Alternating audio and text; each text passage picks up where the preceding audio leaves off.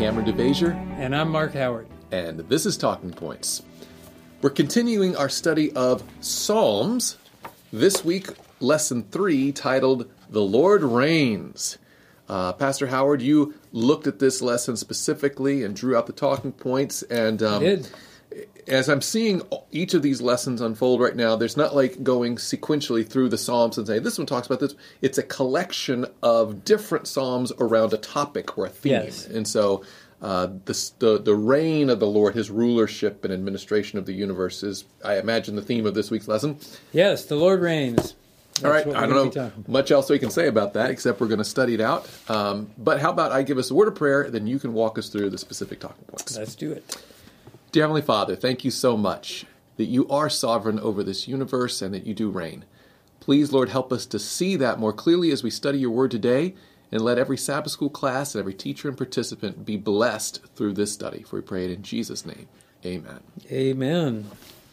All right. Well, for my study intro, I revisited the idea that uh, the Psalms are praises, um, not exclusively or primarily, but we do know that the, uh, and this is something I don't think we did bring up when we introduced the book, is that the word, the or the Hebrew title of the book of Psalms is Tehillim, which means praises. It's deri- derived from the root word halal, which means to praise. So we've talked about the idea of Psalms being praises. The lesson is the Lord reigns, and so what I've drawn in my talking points is we're basically praising the sovereign reign of God. Yeah, I don't, I don't know. It strikes me. We've talked about each week, like, really the book is a song book. The next week, it's really it's a prayer book. Now, this is a praise book, but they're all extolling God in some capacity. Well, some when I say praise, it's praising with instruments typically, and that's, that's what the language is in in the New Testament. The word uh, that's translated psalm, psalmos, has to do with praising, praising with, with music. instruments. Okay, Right. interesting. Well, let's continue. So, um, three talking points this week. Number one, praising God's sovereignty. Drawn that uh, primarily from Sabbath, Sunday, Monday, and Thursday.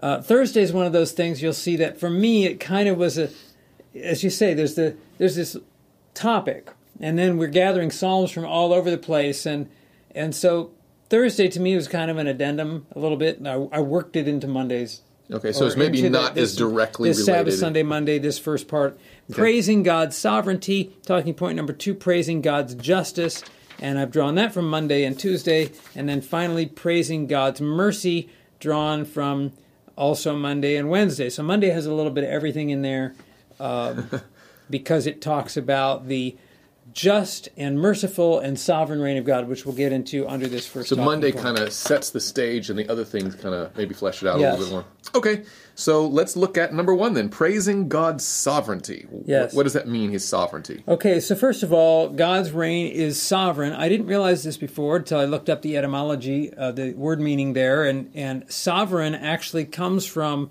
the first part of the word.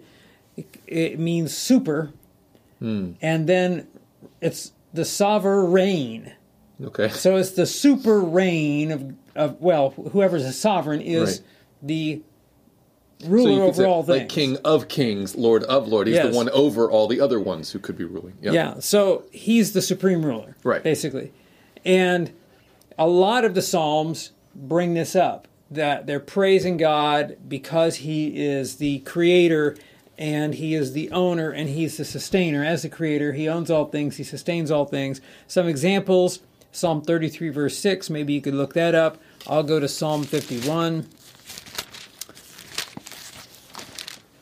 Verses 10 to 12. 33 verse 6 the psalmist says by the word of the lord the heavens were made and all the host of them by the breath of his mouth Yeah, and I and I meant I didn't mean. And of course, you want to read verse nine with it because you're always. for he I- I spoke and it was done he commanded and it stood It's fast just Yes. such a powerful little Yeah. passage there. So obviously speaking, Creator. one of so many psalms that speaks of the fact that God is creator of all things. And I didn't mean Psalm 51. I meant Psalm 50, verses 10 to 12.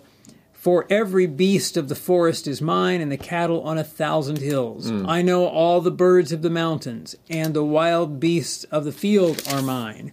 If I were hungry, I would not tell you, for the world is mine and all its fullness. Now, it goes on there to talk about sacrifices, which will play into what we're looking at in a minute. In other words, eh, when you bring me sacrifices, God's saying, I, I don't need these. I created everything, I Yeah. own everything. So again, you're speaking to the psalmist is speaking here to the sovereignty of God, the Mm-hmm. fact that he owns all things, he, he therefore superintends all things, Right. he's over all things, he controls all things. Yeah, it's, you have the little note in there about First Chronicles as well. When they were gathering Yes. things for the Lord, is like, let's be clear. Of your own, we have given you. Right, everything we could give to you is yours in the first place. So- Well, I, I mean, I really would want to launch into a. Uh, we we get into this all the time about our works and legalism and our righteousness and hey, be careful, you can't earn your own salvation. And you know what I'm talking about. You guys know what I'm talking about.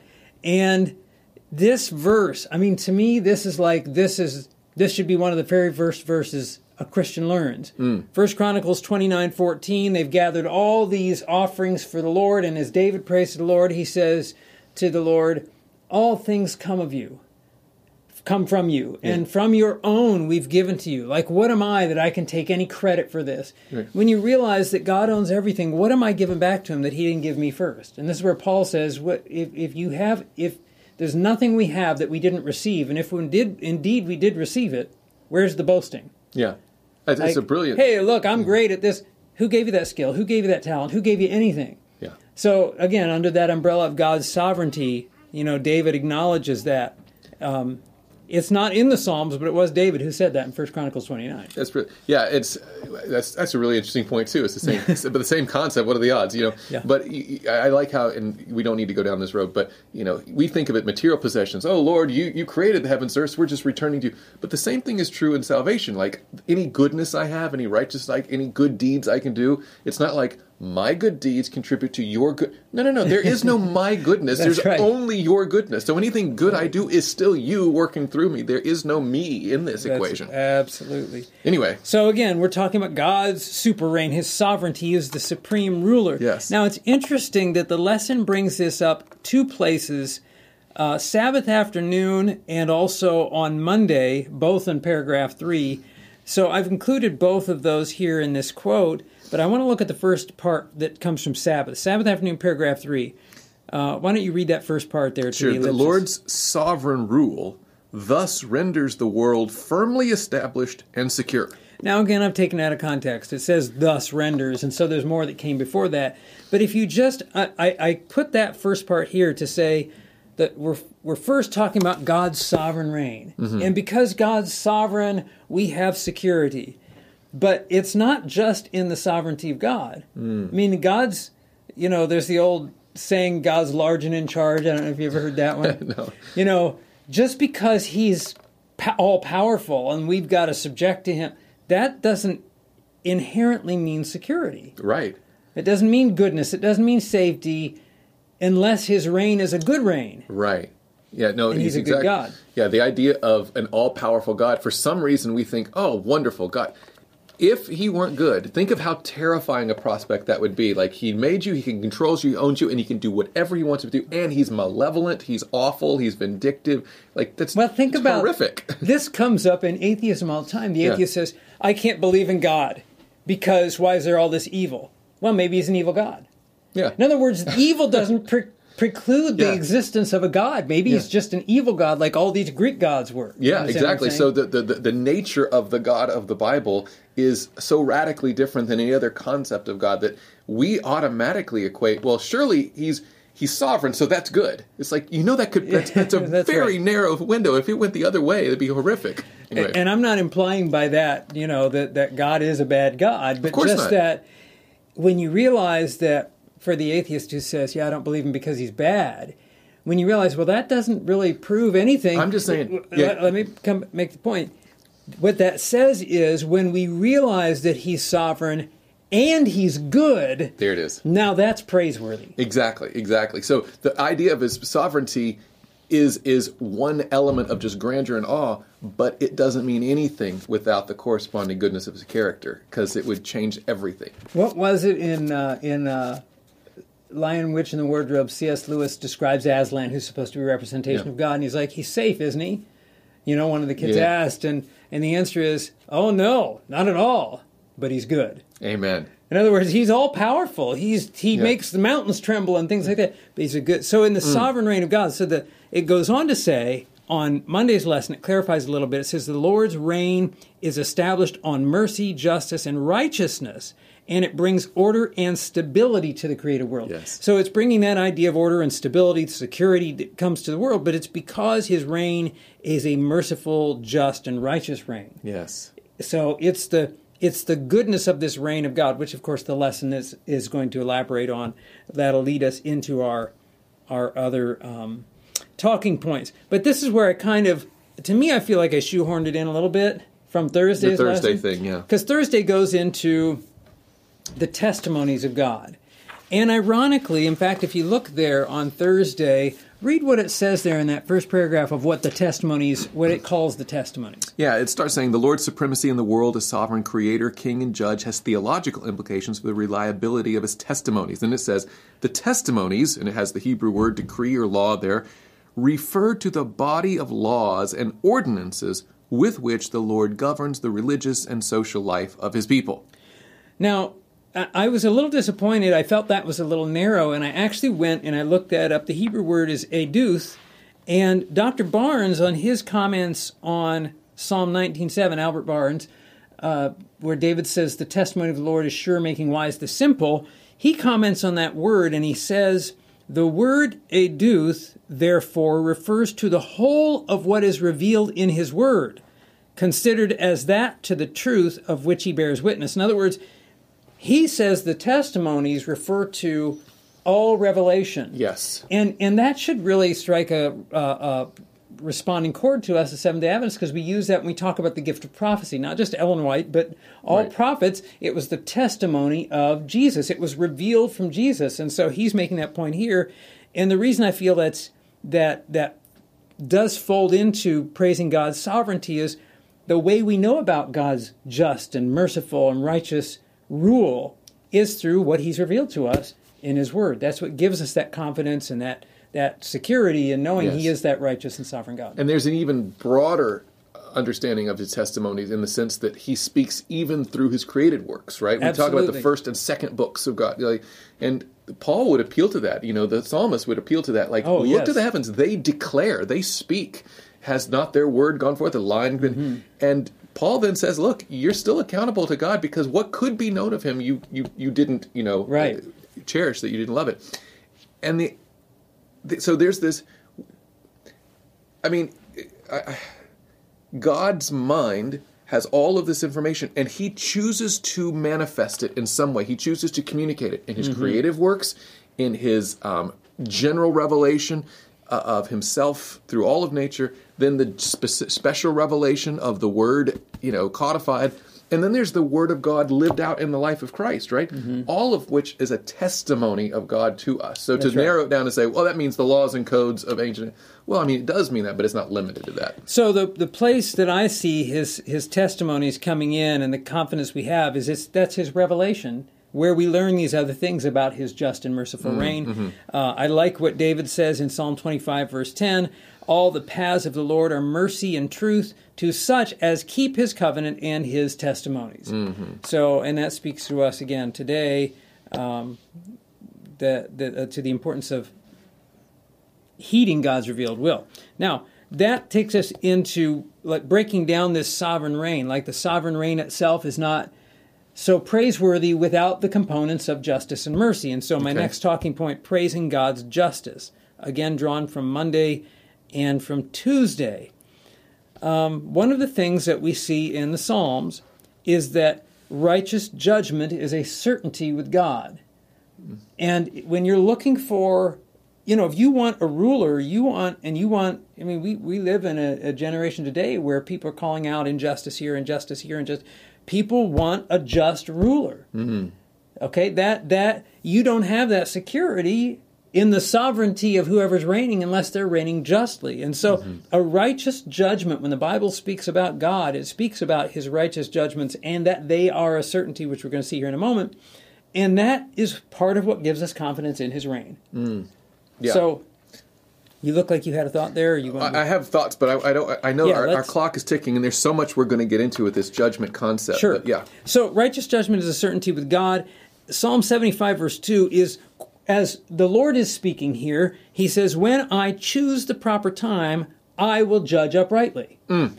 Well, that takes my mind to Acts 17:31, Mm-hmm. where Paul says God has appointed a day in which he will judge the world. So you could see you could think initially Psalm 75:2 it's kind of random when I choose a prophet, when I get around to it. But that's not what he's saying. God repeatedly, and we're just taking little pieces here, repeatedly talks about a time of judgment that mm-hmm. is on the calendar, so to speak. Well, you think of the souls under the altar. Remember, they're crying, "How long, Yes. the lady's like, just wait. There's a time. Like, the, it's not like this is take God's and and praise the Lord for that. That He's not reactionary. That He's not just like arbitrary. He's like, well, that's it. I've had enough. And then it's like, Right. oh, no, no, no. He he's seen the need for justice before there was even sin. He put a plan in place, a calendar, and he knows that the, the heart of man wants to see it. And he's like, I'm resonant with you, but there's a way we need to do it. And God's sovereignty oversees this judgment. Absolutely, and it, it's it's been planned out that way. The lesson says on Tuesday, paragraph two, this executive judgment clearly will take place at the end of time. Well, that's is true. I'm, I'm not disagreeing with that. I was disappointed that they didn't bring up when that judgment begins. The executive part is the end of it. Mm-hmm. But as Seventh Day Adventists, we know that that work of judgment began in heaven at the close of the 2300 days. Mm. And I think that's especially interesting because I've had these discussions with non Adventists, and we've had non Adventists or former Adventists who'll say, Oh, what's this idea of the sanctuary and judgment? You Adventists are making this all up. It's not there in the Bible. Well, the Psalms, among other places, is one place where it's very clear Mm-hmm. that judgment and the sanctuary are intertwined. Yes. Um, I'm going to have you read Psalm 73, verse 17, and then I'm going to go to Psalm 122, verse 5, just for a couple examples here. 73:17 says, "Surely I have cleansed my heart in vain and washed my hands in innocence." Maybe give a little context of you know what he's talking about there the the, the prosperity of the wicked. yeah, all they- that. Oh, yeah, this is this is the concept um well, you have just verse 13 in there, but I'm thinking we wanted. Oh, No, I 17. wanted 17. I, th- I thought you said 73:13. I'm like, Okay. that's that's a start. But clearly, David here is he's frustrated. Yeah. He's looking around at the prosperity of the wicked and saying, like, "Hey, I'm doing everything right, at least according to what I know, and they're doing everything wrong. Right. How come they're thriving and I'm over here like Right. So dodging the bullets all question day?" is, where's the justice? Right. In verse 17, uh, in verse 16 and 17, when I thought how to understand this, it was too painful for me until I went into the sanctuary of God. Then I understood their end. There being the wicked. Then, Right. and That's, and that's the place of that judgment is the sanctuary in heaven. So that's, I mean, I could do this whole lesson on it. That is such a powerful verse or passage where what he's saying is, I'm seeing injustice and I don't have any answer for it, and it's frustrating me, and there seems to be no place.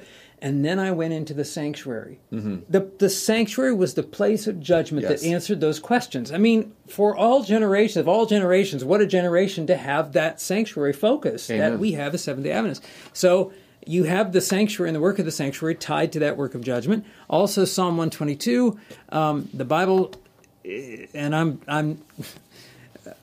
I, I want to zero in on verse 5, but it's basically saying that that we're going up. I was glad. Verse, verse 1 says, I was glad when they said to me, Let us go into the house of the Lord. So we're talking about the sanctuary, the temple. And then it goes up in verse 4 to say, Where the tribes go up, the tribes of the Lord, to the testimony of Israel. It's talking about the ark of the testimony in the most mm-hmm. holy place of the temple.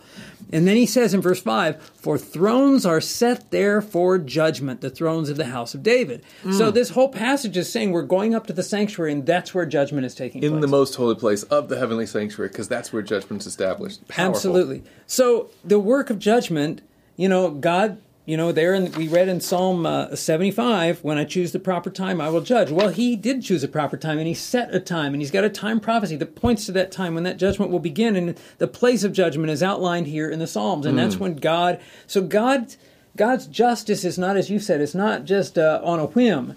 Yeah. He has he he sees the big picture and he has planned very systematically things are going to happen as he intended and Yes. he will bring judgment and equity and all of these other things um, what's also interesting is that comes from the psalms when you're looking at the, the subject of judgment is that god is actually being judged in how he judges there's an accountability level to god here uh, Psalm 51, verse 4. If you'll read that.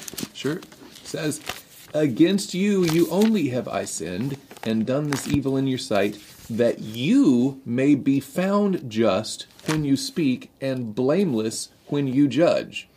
So Now- interesting that you will be found blameless when you do your work of Right. judgment. Not that I would be. So there's a there's a there's an important there's a need for God to be found innocent Yeah. as the judge. Yeah. When he does his work of judging. Now notice how Paul quotes that in Romans 3 and verse 4, but listen to how he words it.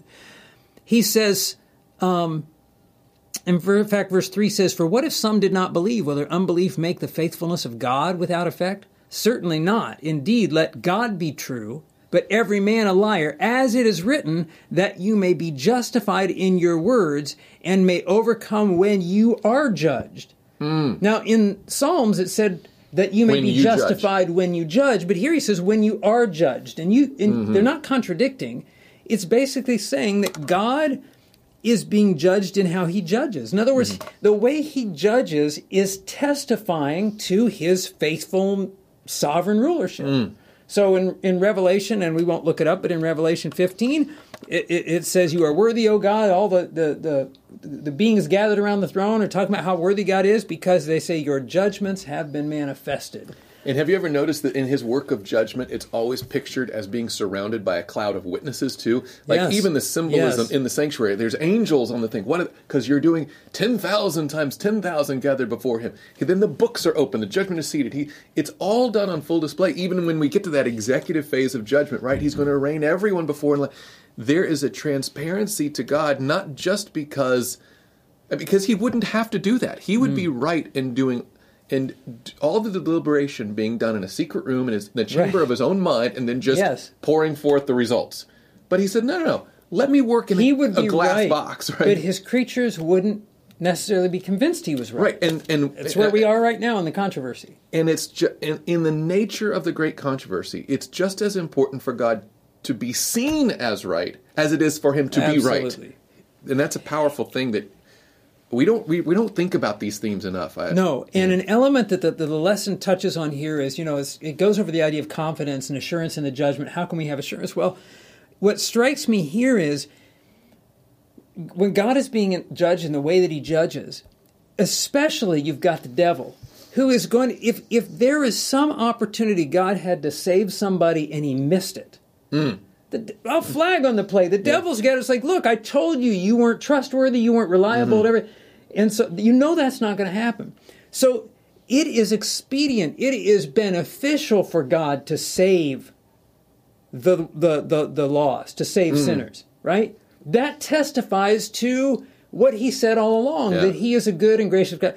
So uh, keep this in mind. So in the judgment, if God just says no, no, can't come, can't, no, no, and he's keeping everybody out, that's not going to fare well for him. No. Uh, which is a kind of a it's a human way of thinking. I speak as a man, Paul would say. exactly. But it, but, But we get- but we are men, and we have to. God understands that. He appeals to us to come, Hmm. let us reason. He wants us to think these things through. So he in again, he could do it all privately, but he says, "I created you. Now I know how to relate to you. Think on these That's things." right.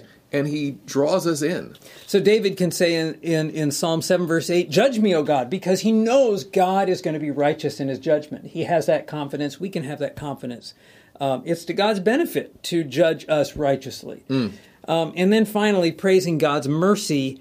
Um, God's uh, sovereign reign, and the lesson brings this out quite a bit, is a perfect blend of justice and mercy. I have Psalm 89:14 here if you want to read that. Righteousness and justice are the foundation of your throne. Mercy and truth go before your face. Now, the, the, the, thing I'm hitting on in this lesson, I would encourage you as teachers to, like, there are certain things that are merciful that everybody knows are merciful. Like when mm-hmm. Jesus forgives the woman caught in adultery, that's merciful. Mercy.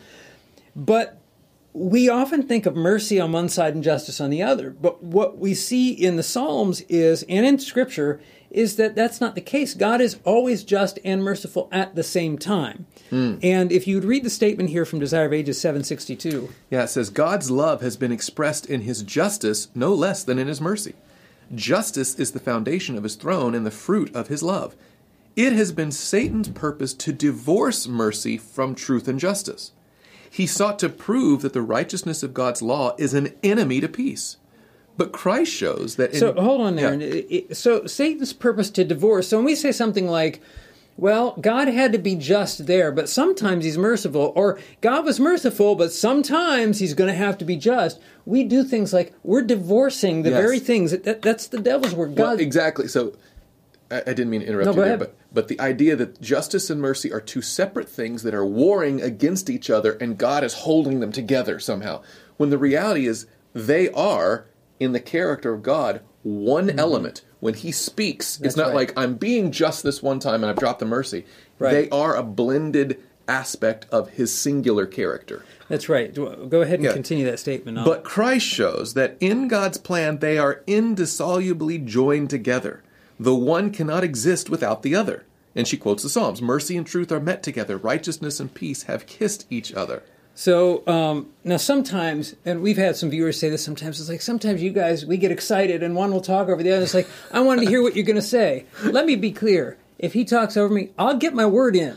So you're not going to miss. It's like you would have said, no, I'm going to say it right here. You know, we have the comments turned off in the YouTube channel just because I don't want to know, like, there he did it again. Type, type, type, type, type. anyway. No, but it's awesome. So the idea then is that sometimes administering justice is the most merciful thing to do, and sometimes extending mercy is the most just thing to do. In other words, when God's being merciful, it's not that He's not being just. When God's being just, it's not that, oh, I forgot to be merciful, and now I'm going to be. It's always a blend. And a great example is this next statement that I, I took from Patriarchs and Prophets, if you'll read that. This was not in the lesson, but Uh, Patriot Prophet 325 says, Love, no less than justice, demanded for th- that for this sin, and this referring to the golden calf incident, judgment should be inflicted. God is the guardian as well as the sovereign of his people. He cuts off those who are determined upon rebellion that they may not lead others to ruin. In sparing the life of Cain, God had demonstrated to the universe what would be the result of permitting sin to go unpunished. Now that statement, Hmm. we won't have time to unpack all that. But the, the the very first sentence, love no less than justice demanded that sin be punished. Hmm. It wasn't. We would say, well, justice demanded it. Oh, love also demanded it. It was just and merciful. And the statement finishes up. She says that God had allowed Cain to live so that when later on he would punish sin and people would be tempted to say, wow, that didn't seem very merciful, God could say, now you remember what happened when I let Cain live That's right. If I had done that here, like, then then it would be bad for everybody. And then we say, oh yes, that punishment is just, but it also is merciful to all God's creation. And you think about with Cain, the exa- I always thought, well, Cain, God was just, I guess, being nice. Yeah. He should have killed him, but he didn't. Even though the blo- brother's blood cried out from the ground for mm-hmm. justice, he was like, no, don't hurt me. He's like, okay, I'll be merciful. As though it was an act of mercy to mm. Cain, but in reality, it was an act of mercy to succeeding generations who could look back on the the life of Cain and the consequences right. of that, that that outgrowth of his sin. And God can then say, look, this is why justice is so important. Do you not remember Cain? And the brilliance of God cannot be understated. He uh, overstated. Whichever Yes. one is the one that's too big, right?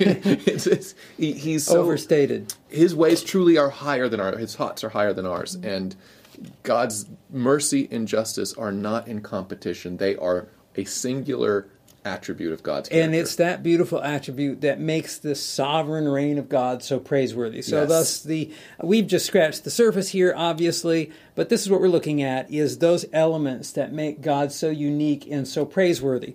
So I included in closing the statement from Friday's quarterly um, there's a, the first sent, two sentences are not in Friday's quarterly, but I went back to Steps to Christ to get them. Page 15. It says, The matchless love of God for a world that did not love him.